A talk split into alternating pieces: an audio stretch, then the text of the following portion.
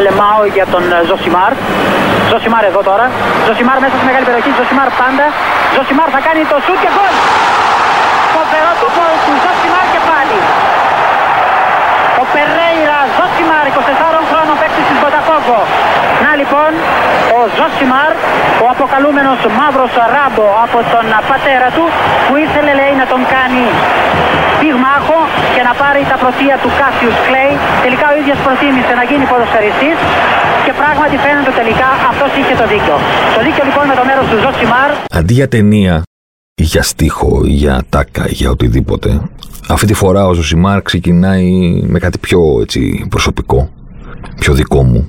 Αν και μέσω του Twitter έχει γίνει και άλλων ανθρώπων, αλλά εν πάση περιπτώσει δεν είναι παγκόσμιο όπως είναι ένα τραγούδι, μια ταινία, κάτι τέτοιο, μια τέτοια αναφορά δηλαδή από την pop κουλτούρα. Έχω ένα φίλο καλό των τελευταίων έτσι χρόνων, δεν είναι από αυτούς δηλαδή που τους είχα από παιδί, ας πούμε, ή από έφηβος. Ακρεφνής Παναθηναϊκός, ο πιο αγνός Παναθηναϊκός που γνωρίζω, θα μπορούσα να πω. Στις χάρες και στις λύπες μαζί, καταλαβαίνετε. Ε, ο οποίος τρώει διάφορα σκαλώματα και πηγαίνει, ειδικά όταν έμενε στην Ελλάδα, γιατί τα τελευταία χρόνια πηγαίνει έρχεται στο εξωτερικό σε όσα περισσότερα παιχνίδια μπορεί. Πηγαίνει στο βόλεϊ, πηγαίνει μπάσκετ, ποδόσφαιρο, απ' όλα.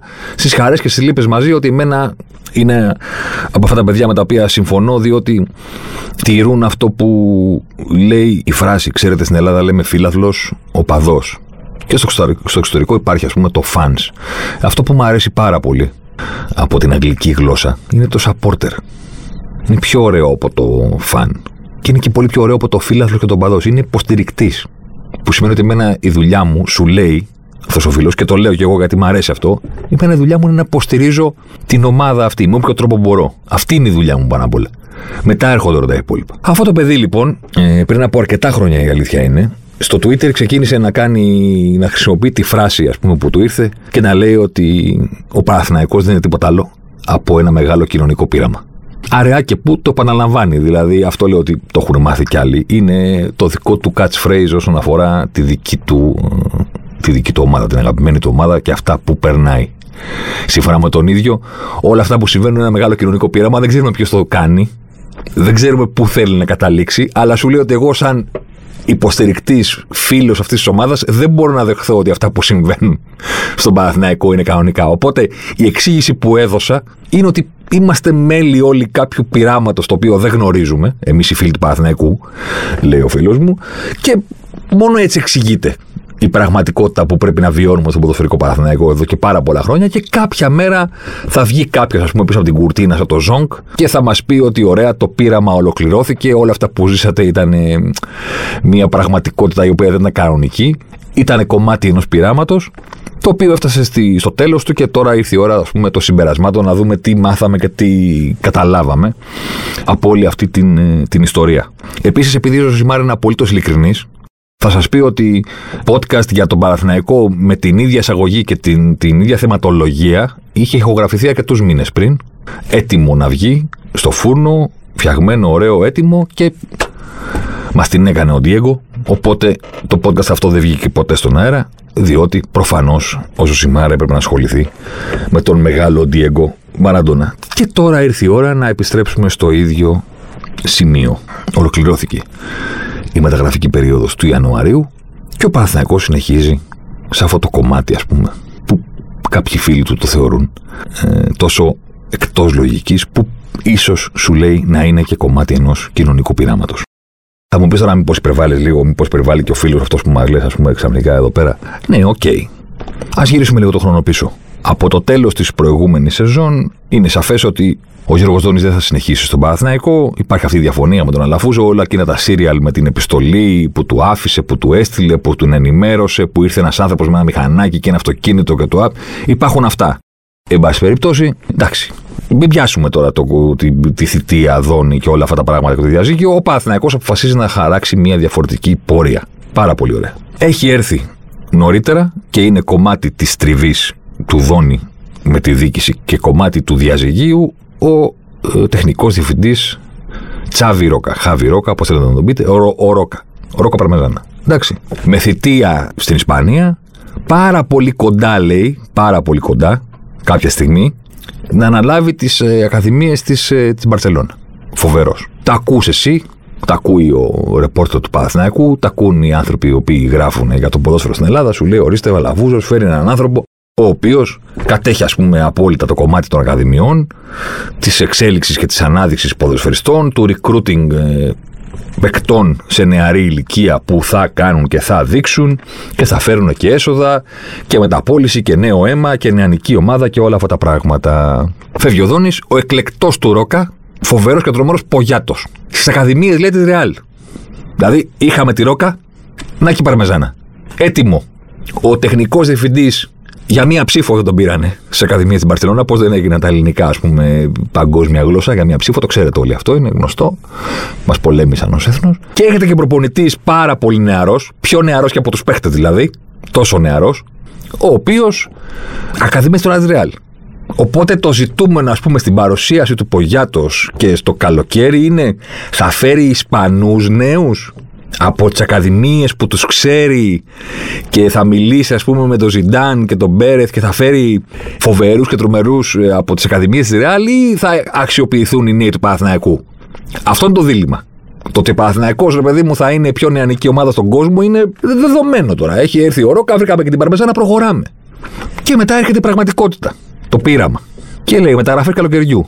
Χουανκάρ, Ισπανός, αριστερός μπακ, 30 χρόνων ή ένα ή δύο χιλιάδε του, δεν θυμάμαι αυτή τη στιγμή. Φακούντο Σάντσεθ.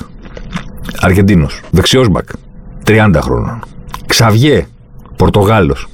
Εξτρεμάκι αριστερό. 28 χρόνων. Ο Βέλεθ, καλά με το συζητάμε, πέτρα του σκανδάλου, επιλογή του Ρόκα να έρθει από τον Άρη και να πάρει και πάρα πολύ καλό συμβόλαιο, 29 χρόνων. Ο Αϊτόρ, δεξί εξτρέμ, είναι, εντάξει, 24, ok. Okay. Μαουρίσιο, πρώην, πρώην ΠΑΟΚ 32 και ο αγαπημένος μου Αντωνίτο και μην ε, γελάτε, ας πούμε, αυτή είναι η σωστή προφορά του ονόματος. Αντωνίτο, δεξιός μπακ 33. Δεν εμφανίστηκε ποτέ, δεν ξέρει κανένας πώς είναι. Δεν υπήρξε ποτέ φωτογραφία του με τη φανέλα του Παναθηναϊκού. Μόνο μία-δύο από την προετοιμασία έφυγε με το πρώτο ε, καράβι, με το μαγιό. Δεν άλλαξε, ήταν στην παραλία. Με το μαγιό ανέβηκε στο καράβι και έφυγε. Και έρχονται αυτοί Δηλαδή Ρόκα Πογιάτος, Νιάτα, εδώ ακαδημίες ή τέτοια πράγματα και έρχονται αυτοί.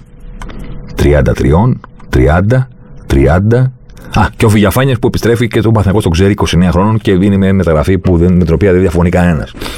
Οι υπόλοιπε μεταγραφές τις λέει ο κόσμος του Παθηνακού και λέει τι είναι αυτή.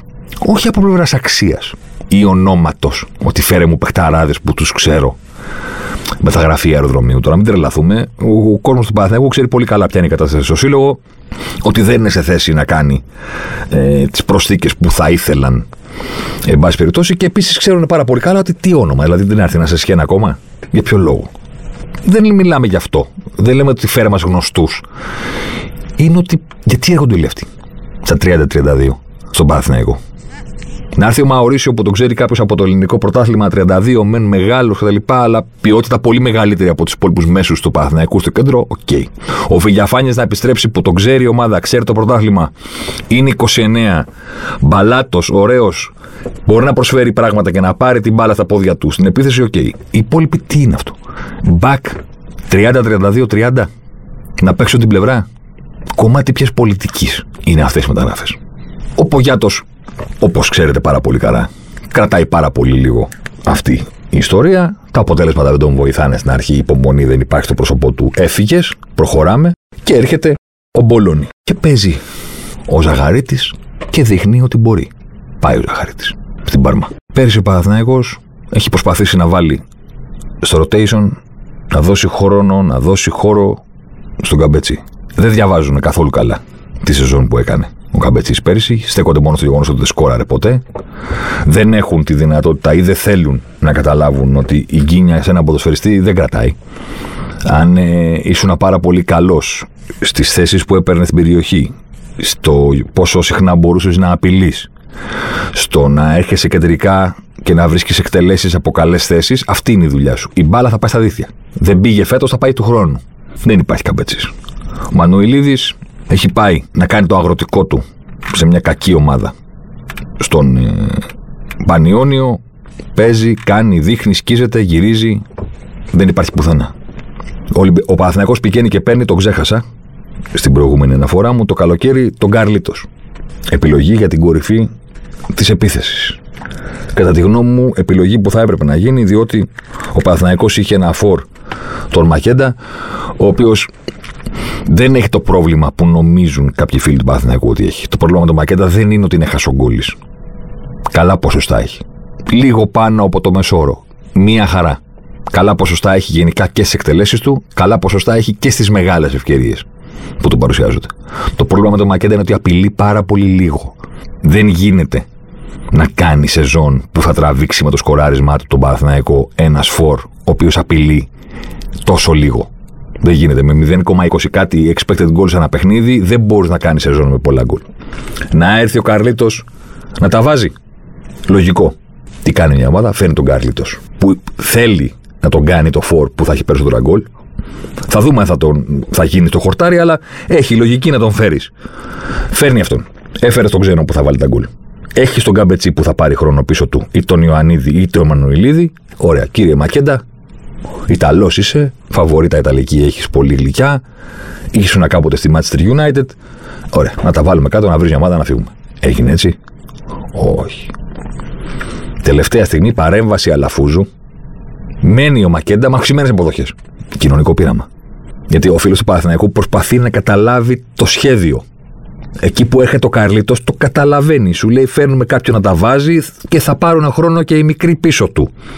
Οπότε φεύγει ο Μακέντα και να πάρουμε κανένα φράγκο και να μην έχουμε το συμβόλαιό του. Όχι. Θα μείνει και ο Μακέντα, θα πάρει και παραπάνω λεφτά. Πάρε κύριε προπονητή, όπως και να σε λένε, μία ομάδα και με Καρλίτος και με Μακέντα. Και παίξε. Για παίξε. Πώς θα παίξεις. Όσες φορές ξεκινήσανε μαζί, το λέγαμε τότε. Το θυμάστε κάποιοι που μας κάνατε τη χάρη να μας ακούτε στα τότε podcast, πριν από κανένα δίμηνο, τρίμηνο, πότε ήταν. Ήταν το, το Σαμπουάν. Έπαιζε ο Παναθηναϊκός ένα συν ένα Σαμπουάν. Όταν έχεις ένα συν ένα Σαμπουάν, δεν λούζε με δύο. Πρώτα τελειώνει το ένα και μετά χρησιμοποιεί το άλλο. Δηλαδή δεν υπάρχει κανεί που να έχει δύο ταυτόχρονα. Ε, ο Παναθυναϊκό είχε δύο φόρ ταυτόχρονα στο κήπεδο, αλλά στην πραγματικότητα είχε έναν συν έναν. Ο ένας με τον άλλον δεν άλλαζαν ποτέ πάσα. Δεν κατάφεραν ποτέ να κάνουν παραπάνω από τέσσερις πάσες μεταξύ τους σε ένα παιχνίδι. Ή με τον έναν έπαιζες ή με τον άλλον. Συνεργασία μεταξύ τους ποτέ. Πώς θα παίξει ποδόσφαιρο αυτή η ομάδα; Και να πεις ότι είχε καμιά υπερβολική ποιότητα, ας πούμε, στις υπόλοιπες γραμμές. Οπότε μιλάμε για μια ποδοσφαιρική μηχανή που κλείνει τον αντίπαλο και μετά έχονται οι συντερφοράρες και βάζουν τα γκολ. Που εδώ πρέπει να ιδρώσει ο Παθηναϊκός. Να ιδρώσει και ταυτόχρονα να παίζει με ένα σχήμα το οποίο δεν μπορεί να βγει στο κήπεδο. 4-4, ένας συν ένα.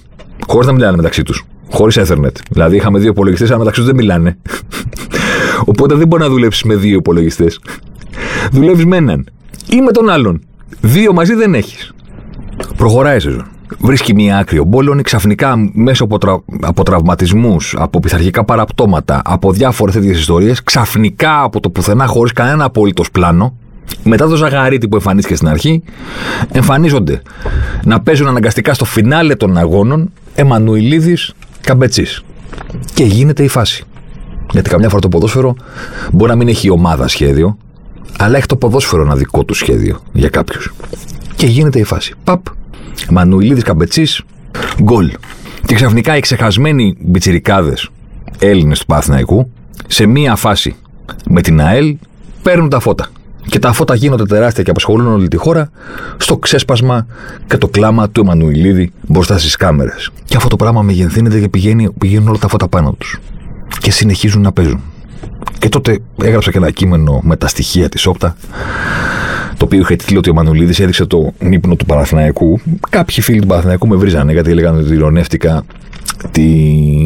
τον πανηγυρισμό που αφορούσε τη μητέρα του. Δεν αφορούσε τη μητέρα του ο ύπνος που έκανε ο Μανουηλίδη. Ο ύπνος ήταν μήνυμα στη δίκηση. Και το έψαξα και ρώτησα και έμαθα. Και το χρησιμοποίησε και πρόσφατα ο ατζέντη του πριν από τέσσερις μέρες. Ο ίδιος ο ατζέντης του ποδοσφαιριστή έβαλε αυτόν τον πανηγυρισμό για να δείξει τώρα ότι ο Παναθυναϊκό πάλι κοιμάται. Δεν αφορούσε τη μητέρα του αυτό που έκανε το παιδί όταν έβαλε τον γκολ μετά τη φάση με την ΑΕΛ. Μετά το ξεσπασμά του ήταν για τη μητέρα του.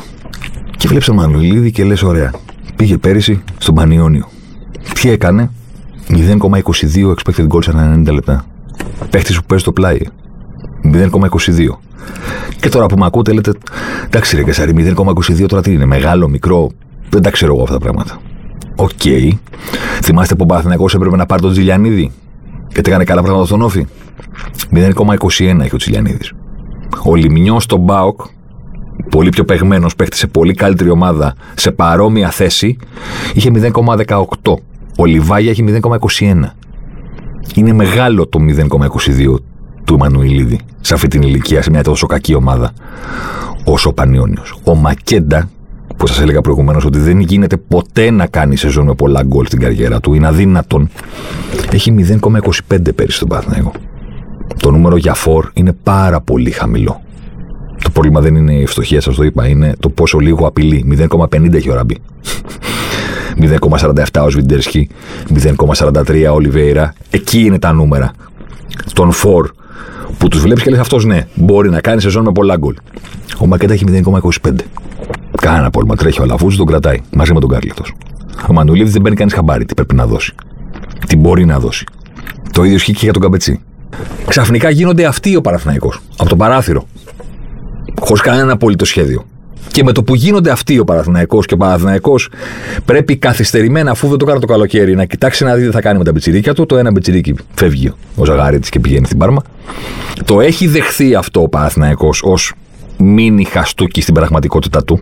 Ότι έχει μικρούς οι οποίοι μπορούν να παίξουν αντί να παίζουν τριαντάριδες Ισπανοί, Αργεντίνοι, Πορτογάλοι και δεν τους χρησιμοποιεί και τρελαίνεται ο κόσμος της ομάδας. Ότι τι κάνουμε ακριβώς εδώ πέρα, ποια είναι η λογική το να μην παίζει ο Ζαγαρίτης και να παίζουν 30 χρόνων αυτοί, ποιοι είναι αυτοί, τι θα προσφέρουν καλύτερο. Δεν είδαμε εδώ για καμιά μπακάρα, ας πούμε, στη θέση του Ζαγαρίδη να πούμε ρε Ζαγαρίδη, είσαι κάτυχος. Είσαι κάτυχος, ρε παιδί μου, δηλαδή είσαι ο Γιανούλης στον Μπάουκ και μπροστά σου παίζει μια χρονιά ο Βιερίνια. Τι να κάνουμε, εκείνη τη χρονιά θα πρέπει να κάνεις υπομονή. Γιατί παίζει ο Βιερίνια και πρέπει να πάρουμε το πρωτάθλημα. Δεν βλέπει ο κόσμος του Παναθηνακού και κανένα να του βγάζει μάτια. Και σου λέει δεν παίζει αυτός. Με το που παίζει αυτός και σου λέει να ορίστε, φιλιά στο σκύλο, Αριβεντέρτσι Ρώμα, Αριβεντέρτσι Πάρμα. Και έρχεται η μεταγραφική περίοδος του Ιανουαρίου. Ενδιάμεσα, ο Παναθηναϊκός έχει αποκτήσει τον Τρεωσή στη θέση του Ρόκα. Και τι γίνεται στη μεταγραφική περίοδο του Ιανουαρίου; Ο Εμμανουιλίδη πηγαίνει δανεικός στη Φορτούνα Σιντάρτ, η οποία μπορεί να τον αποκτήσει το καλοκαίρι δίνοντας 500.000 ευρώ. Και λες, όλο αυτό τώρα, ας πούμε, το ξαφνικό πάθος και η ενέργεια που έβγαλε στο γήπεδο, το ξέσπασμα μπροστά στι κάμερες που συγκίνησε Παναθηναϊκούς, Ολυμπιακούς, Παοκτζίδες, Αεκτζίδες, ό,τι θέλετε. Η παρουσία του Ιωαννίδη, οι συνεργασίες με τον Καμπετσί, οι λόγοι που δόθηκαν στους φίλους του Παναθηναϊκού να βλέπουν την ομάδα τους πετιόνται από το παράθυρο για δανεισμό με οψιόν αγοράς 500.000 ευρώ. Τι ακριβώς είναι αυτό το πράγμα; Είναι δεν έχουμε λεφτά και τον πουλάμε κοψοχρονιά; Είναι δεν μας ενδιαφέρει το να παίξουν αυτοί οι ποδοσφαιριστές που εγώ καταλαβαίνω ότι υπάρχει σοβαρή μερίδα του Παναθηναϊκού που θέλει να τους βλέπει να παίζουν. Δεν μπορώ να μιλήσω εξ ονόματό τους. Αλλά το εικάζω γιατί κάνω τον εξής απλό συλλογισμό. Ο παδό, ο φίλαθλο, παντού στον κόσμο θέλει νίκες. Θέλει τρόπαια, θέλει τίτλους. Ωραία. Το πρώτο είναι αυτό. Μπορεί να τους δώσει αυτή τη στιγμή ο Παναθηναϊκός στον κόσμο του. Όχι. Είναι στενάχωρη πραγματικότητα για κάποιον που είναι οπαδό μεγάλης ομάδας στην Ελλάδα να ξεκινάει η σεζόν, να τελειώνει η σεζόν, να ξεκινάει η επόμενη σεζόν και να γνωρίζει ότι η ομάδα του δεν θα είναι στη διεκδίκηση κάποιου τίτλου. Είναι στενάχωρη πραγματικότητα. Θα σταματήσει να βλέπει την ομάδα του; Θα αλλάξει η ομάδα; Μάλλον όχι. Με τι θα αντικαταστήσει στο μυαλό του την ικανότητα για διεκδίκηση τίτλων ο οπαδό που θέλει να συνεχίσει να βλέπει την ομάδα του; Θα βρει κάτι άλλο. Θα λέει δεν παίρνουμε το πρωτάθλημα, δεν θα το κυνηγήσουμε. Στο κύπελο οι ελπίδες μας είναι πάρα πολύ λίγες γιατί ούτε εκεί προχωράμε και μας αποκλείει η Λαμία. Κάτι πρέπει να έχει στο μυαλό του για να τη δει αυτή την ομάδα πέρα από τα πράσινα και το τριφύλι. Πρέπει να έχει και κάτι άλλο. Αυτό συνήθως είναι δύο πράγματα. Ωραίο ποδόσφαιρο και μπετζιρίκια. Εκεί γίνεται η ανταλλαγή.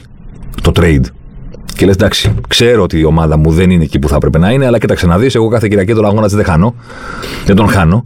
Γιατί και στο γιατί συνήθως υπάρχουν δύο φράσεις που τα ακολουθούν. Η μία είναι γιατί παίζουμε μπαλάρα και παίζει ο Τάδε και ο Δίνα και κάνουν φοβερά πράγματα στην επίθεση και χαίρομαι να τους βλέπω, ρε παιδί μου, και δεν πειράζει που είμαστε 18 βαθμούς πίσω, 12 βαθμούς πίσω, 30 βαθμούς πίσω. Παίζουν ωραία. Το ένα είναι αυτό. Και το άλλο είναι ότι βλέπω μπιτσιρίκια. Μπουζούκιδες, Χατζηγιοβάνιδες, Ζαγαρίτιδες, Εμμανουιλίδιδε, Χατζηθοδωρίδιδες, Καμπετσίδες. Βλέπω τέτοιους και φαντάζομαι ότι με λίγη υπομονή και με λίγες ποιοτικές προσθήκες ξένων και με λίγη πάροδο του χρόνου, όχι όλοι, γιατί αυτά γίνονται μία φορά στην ιστορία κάθε ομάδας. Έγινε για τη United με τη, το Class του 92, έγινε για την Barcelona με τη Μασία. Δεν, δεν γίνεται συχνά για όλους. Κάποιοι από αυτούς θα είναι κομμάτια της ομάδας μου για τα επόμενα 10 χρόνια. Για τα επόμενα 5 χρόνια, έστω, εν πάση περιπτώσει, γιατί τα 10 χρόνια στο ποδόσφαιρο είναι τεράστιο πούμε, χρονικό διάστημα. Κάποιο θα χαθεί, κάποιος θα βγει, θα βγει χειρότερος από ό,τι τον περιμέναμε, κάποιος θα πουληθεί, αλλά κάποιοι θα μείνουν και θα τους βλέπω και γύρω τους υπάρχει πιθανότητα να χτιστεί αυτό το πράγμα. Και ο Παναθυναϊκό, αφού του έχει του οπαδού αποτυπώσει όσο πιο εμφατικά γίνονται στο πρόσωπό του ότι μην περιμένεις, δεν μπορούμε. Δεν είναι κανονικός παραθυναϊκό διεκδικητής τίτλων αυτό που παρακολουθείς. Αφού του το έχει πει με, ο, με τον πιο σκληρό τρόπο που γίνεται και όσο πιο εμφατικά γίνεται, του λέει μετά Α, και τι θες να βλέπεις, είπε Όχι, ρε. Χουανκάρ, Χουανίτο. Πώς το λένε, ρε παιδί μου, τέτοιοι θα παίζουν. Σάντσες, Σαβιέ, τριαντάριδες, ρε παιδί μου. Θα φέρουμε και ένα 24χρονο, τον Αϊτόρ. Καρλίτος Μακέντα τριανταφεύγα. Α, αυτά. Τώρα τι μπιτσίρικα να βλέπεις τώρα. Τι Μανουιλίδη, τώρα Καμπετσί, τι, τι, τι, τους θέλει τώρα αυτούς. Ζαγαρίτη τώρα. Δεν είναι πράγματα αυτά. Δεν έχουν θέση στον Παθηναϊκό αυτοί. Θα παίζουν, ρε παιδί μου, οι ξένοι. Τρελαίνεται το αντικείμενο του κοινωνικού πειράματος. Σου λέει δεν είναι δυνατόν να μην μπορούμε. Και μπάλα, τι μπάλα. Ένα γκολ όπως το βάλουμε, βαστάτε το τουρκι τάρματα πίσω, κρατάμε να μείνει το παιχνίδι. Συνεχόμενες νίκες λέει ο Παναθυναϊκό, ο Διούδης κρατάει το 0, αμήνονται 10. Μόνο ποια δεν μπορεί να έχει ο Παναθυναϊκό. Δηλαδή παίζει με την ΑΕΛ. Η ΑΕΛ δεν μπορεί να βάλει γκολ σε κάποιον. Δεν μπορεί να απειλήσει κανέναν. Ξεκινάει το δεύτερο μήχρονο. Μετράς 45, 50, 55, 60, 65, 70. Δεν έχει κάνει σου το Παναθυναϊκό. Παίζει το γήπεδο του με την ΑΕΛ. Είναι ένα 0 το πρώτο εμίχρονο. Έχει φτάσει στο 70 και λες: Εγώ τώρα εγώ είμαι φίλος αυτής της ομάδας και την παρακολουθώ. Γιατί το βλέπω. Δεν σουτάρουν. Δεν απειλούν. Δεν προσπαθούν να συνεργαστούν. Κοιτάνε το ρολόι και περιμένουν να περάσει η ώρα να πάει 90 και να έχουν κερδίσει ένα 0. Και μπαίνουν οι δύο αλλαγές και συνεργάζονται και λέει 2-0. Γιορτή. Καλά, άμα κάνει και τα, τα κουνάκι ο μικρός ο μέσος και γίνει αυτό και γκολάρ κτλ. Που χαρά σε Ευαγγέλια. Στο τέλος του αγώνα. Επανερχόμαστε στις δραστηριότητες Ντράουσι. Ντεμπούτο του πρώτη μεταγραφική περίοδου. Ο Μανουηλίδης πάει. Η Πάρμα τροφία 380.000. Ο Μανουηλίδης Φορτούνα Σιντάρτ με ένα πεντακοσάρικο το μπαίνει στο τέλος σεζόν, άμα θέλει.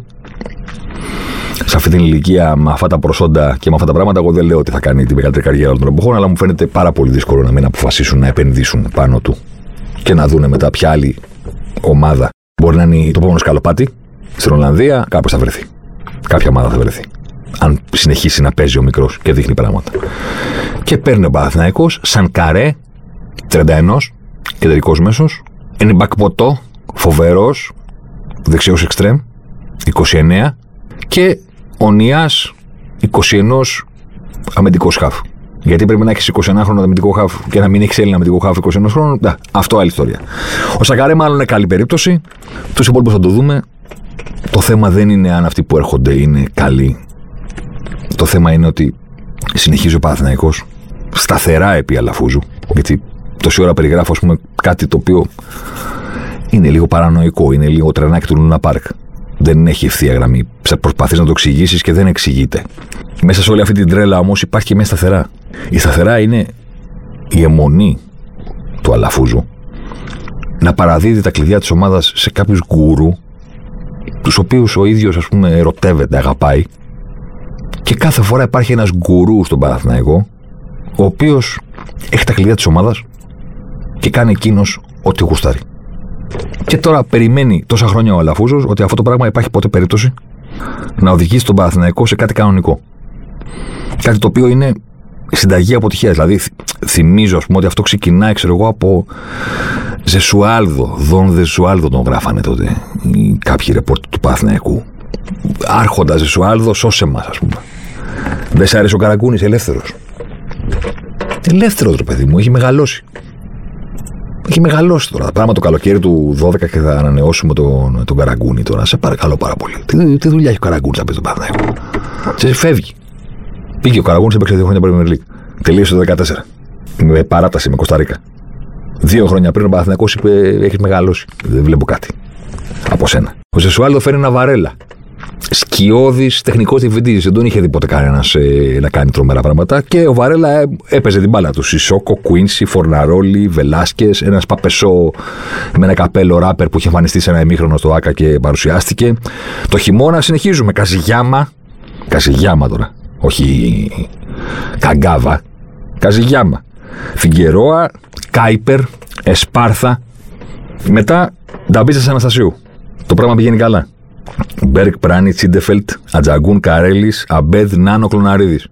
Παναθυνακό βρίσκει στο πρόσωπο του Μπέρκ κάποιον, τον έναν, από τότε έχει να τον, ε, να τον βρει. Πηγαίνει καλά, κύπελο, τέτοια πράγματα. Και εδώ επανερχόμαστε σε αυτό που σας έλεγα όταν μιλάγαμε για την ΑΕΚ και τη μέρα της Μαρμούτας. Όταν είναι ένας ο τεχνικός διευθυντής και ένας ο προπονητής, για πόσο καιρό μπορεί να τα κάνουν όλα σωστά; Μόνοι τους. Μία χρονιά μπορεί να τους βγει το ζάρι, να τους πάει, να τα κάνουν σωστά. Πόσο καιρό. Ακολουθεί το καλοκαίρι του Μπι, Μπούρμπος Μπούι Μπερίσα. Γελάς. Τι γελάς. Στυλ Σίντεφελτ και μετά η καταστρόφα με Σιέν, Σάντσες, Βέμερ, Τελάντερ. Σε όλες αυτές τις παιδαγωγικέ περιόδους, κάποιον βρίσκεις που έμεινε. Ο Λούντ, ας πούμε, ο Αμπέντ, λέω. Ο Φιγκέρο ήταν καλός. Π.χ. που ήρθε μαζί με όλους τους υπόλοιπους εκείνους τους που είχε καζιγιάμα για, ας πούμε, και τους περίεργους. Το λέω γιατί και τώρα, σαν καρέ, μπορεί να αποδειχθεί καλή λύση. Και, δηλαδή και εμένα να μου πεις πάρε σε μια ομάδα έξι παίκτες, ξέρω εγώ, στατιστικά, ας πούμε, ένας θα μου βγει. Αυτό είναι η διοίκηση της ομάδας. Ο τεχνικός, αθλητικός, ποδοσφαιρικός διευθυντής, όπως θέλετε να το πείτε, ας πούμε, αυτή είναι η δουλειά του. Να κάνει κάθε μεταγραφική περίοδο έξι μεταγραφές και να του βγαίνουν ένα ή δύο. Αυτό είναι το πλάνο. Μετά ήρθε ο Στραματσόνη. Εντάξει. Ένα, κάτι το τρομερό. Με Φίσα. Μετά με Ζιλμπέρτο. Κάθε φορά ο Αλαφούζος βρίσκει έναν γκουρού πίθεται από εκείνον. Πέρυσι ήταν ο Ρόκα. Πίστηκε ότι το πλάνο αυτό είναι έτσι. Με το δόνι δεν μπορούμε να περπατήσουμε. Θα σου φέρω εγώ προπονητή. Το πλάνο αυτό καταλήθηκε μέσα σε μερικούς μήνες. Έρχεται ο Μπολόνι και ο Αλαφούζος λέει: Ξέρεις τι, κουράστηκα να ψάχνω εγώ για γκουρού που θα έχουν τα κλειδιά και θα είναι πάνσοφοι, ας πούμε, και θα τρέχουν τα πάντα. Και του λέω: Μπορεί να σου πω εγώ ποιος μ' αρέσει. Διάβασα κάπου λέει: Τον στήριξε, λέει ο Αλαφούζος στον Πολωνή, διότι του πήρε τεχνικό διευθυντή που τον πρώτο εκείνος. Και λέτε, ρε παιδιά, τι γίνεται εδώ πέρα; Δηλαδή, από πότε ένας προπονητής διαλέγει εκείνο το αφεντικό του; Τι γίνεται εδώ; Από πότε ο άνθρωπος που τρέχει το ποδοσφαιρικό τμήμα που δεν θα έπρεπε να είναι ένας και μόνος του, γιατί μετά γίνεται γκουρού. Αυτό εννοώ όταν λέω ότι ερωτεύεται ένα γκουρού. Από πότε αυτός δεν είναι δουλειά της ομάδας και είναι δουλειά του προπονητή; Δηλαδή, άνθρωπο που προπονητή φέρνεις να τους τρέξεις την ομάδα; Που τον προτείνει εκείνος που το είναι δική του λογική. Και ξαφνικά, από. Ο Παθηνακός έχει πάει σε 6 μήνες. Από ακαδημίες, Ρόκα, Πογιάτος, η Ισπανία από ακαδημίες, Έλληνες από ακαδημίες, έχει πάει στο φέρνουμε τριαντάριδες Ισπανούς, στο βάζουμε τους Έλληνες, ενδιάμεσα κάπου αναγκαστικά, βγάζουμε τους Έλληνες και επειδή ο Μπόλωνη έτυχε να έχει κάνει καριέρα στη Γαλλία και έτυχε να πει να έρθει ο Ντρεωσή, πηγαίνει Παναθηναϊκό στο τρίμηνο και λέει λοιπόν Σανκαρέ, Νιάσεν, Μπακοτό. Στροφή στο γαλλικό μοντέλο. Και λες τώρα, μαγαζί να ήταν. Μαγαζί, συνοικιακό, δεν σου λέω κάποιο μεγάλο μαγαζί. Συνοικιακό μαγαζί. Γελάει. Τι γελάς ρε παιδί, μα με τα πω στον κόσμο. Τι γελάς. Έχω τον Ιχολίδα απέναντί μου γελάει. Είναι ο Παναθυναϊκό, δηλαδή να ήταν ο Παναθυναϊκό συνοικιακό μαγαζί. Όχι μεγάλο. Συνοικιακό. Και ξεκινάει και λέει Φουέγκο. Το βγάλουμε το μαγαζί. Latin Party κάθε Παρασκευή. Περνάνε δύο Παρασκευές. Σπάστα όλα ελληνάδικο. Γίνεται το μαγαζί. Κάθε Κυριακή ε, τσιφτετέλει για θάνατο. Περνάνε τρεις Παρασκευές. RB Nights κάθε Πέμπτη. Μπορεί να πάει καλά αυτό το μαγαζί. Δηλαδή, μπορεί να αποκτήσει έναν άνθρωπο ο λέει θα πηγαίνω κάθε φορά. Δηλαδή, υπάρχει κάποιος ο οποίος πήγε όταν ξεκίνησε Latin, ξαναπήγε όταν έγινε Ελληνάδικο και μετά ξαναπήγε σε RB Nights. Τι γίνεται; Και δεν μιλάμε τώρα, δεν σας περιγράφω κάτι σε βάθος δεκαετίας, σε βάθος τριετίας, τετραετίας. Αυτά έχουν γίνει από την άνοιξη. Το καλοκαίρι που τελείωσε όπως τελείωσε λόγω της πανδημίας η προηγούμενη σεζόν. Και τώρα μπαίνουμε στο 2021. Τελείωσε Τη Δευτέρα η μεταγραφική περίοδος του Ιανουαρίου και ήρθαμε εδώ να τα βάλουμε κάτω. Σε τόσο μικρό χρονικό διάστημα έχει πάει ο Παναθυναϊκό από Φουέγκο Λάτιν, σπάστα όλα, ελληνική βραδιά, RB Night κάθε Πέμπτη. Και διαφορετικές μέρες, ε. Το Φουέγκο ήταν Παρασκευές, το... γελάει. Τα Συμφετέλια Κυριακή απόγευμα, RB Nights Πέμπτη. Ποιον θα αποκτήσεις θαμώνα. Ποιος θα αντέξει αυτό το πείραμα να πηγαίνει σε ένα μαγαζί και κάθε δύο εβδομάδες να είναι άλλο το μαγαζί; Ποιος, ο κολλητός του ιδιοκτήτη; Ποιος, ο αδερφός της Μπαργούμαν που την προσέχει και δεν έρχεται τα βράδια; Αφού ακόμα και αυτό θα σου πει εντάξει, να σου κάτι, να σε περιμένω απ' έξω. Να σε γυρίσω σπίτι. Δεν μπορώ αυτό το μαρτύριο να κάθομαι μέσα στο μπαρ. Α, θα, θα περιμένω τα μάξι απ' έξω, θα έχω το κινητό, εντάξει. Θα περάσει η ώρα να σχολάσει, να σε πάω σπίτι. Μαγαζί να είναι.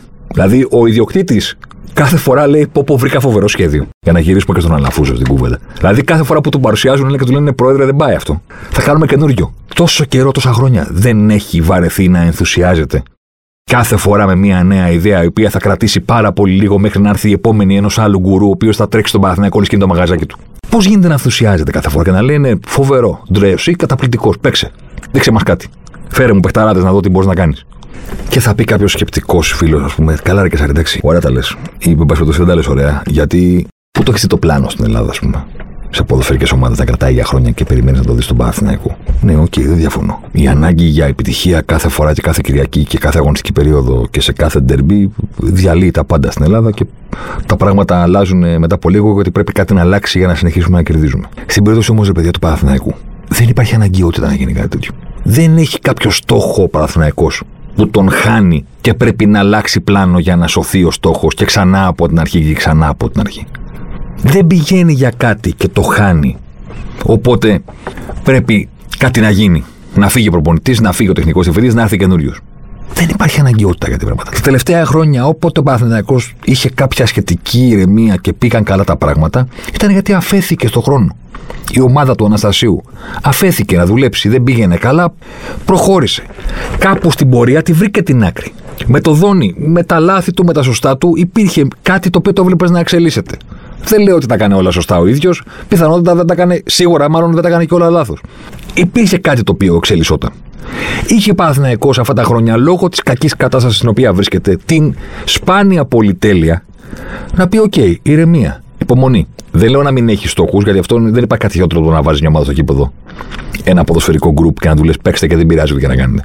Στόχος πρέπει να υπάρχει για να μπορούν και να κρίνονται και να συγκρίνονται και να βγαίνουν και συμπεράσματα και να, εν πάση να είναι και στοχοπροσιλωμένοι.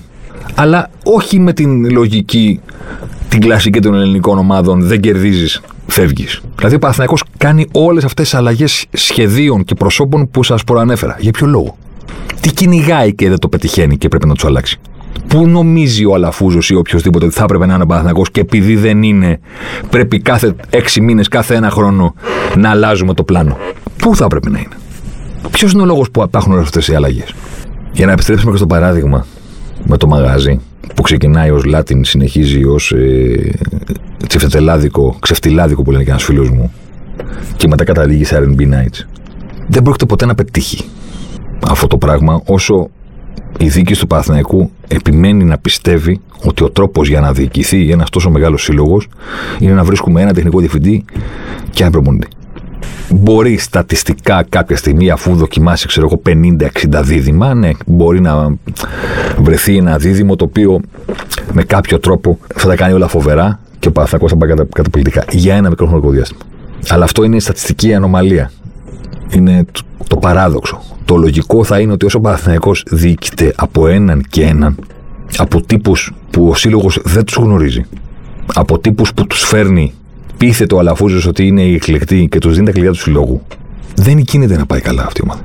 Δεν γίνεται τουλάχιστον να ικανοποιήσει τον κόσμο της και ας μην πηγαίνει καλά. Για να γυρίσουμε σε αυτό που λέγαμε, ότι εντάξει, αν δεν του δίνεις νίκες και τίτλους, πρέπει κάτι να του δώσεις.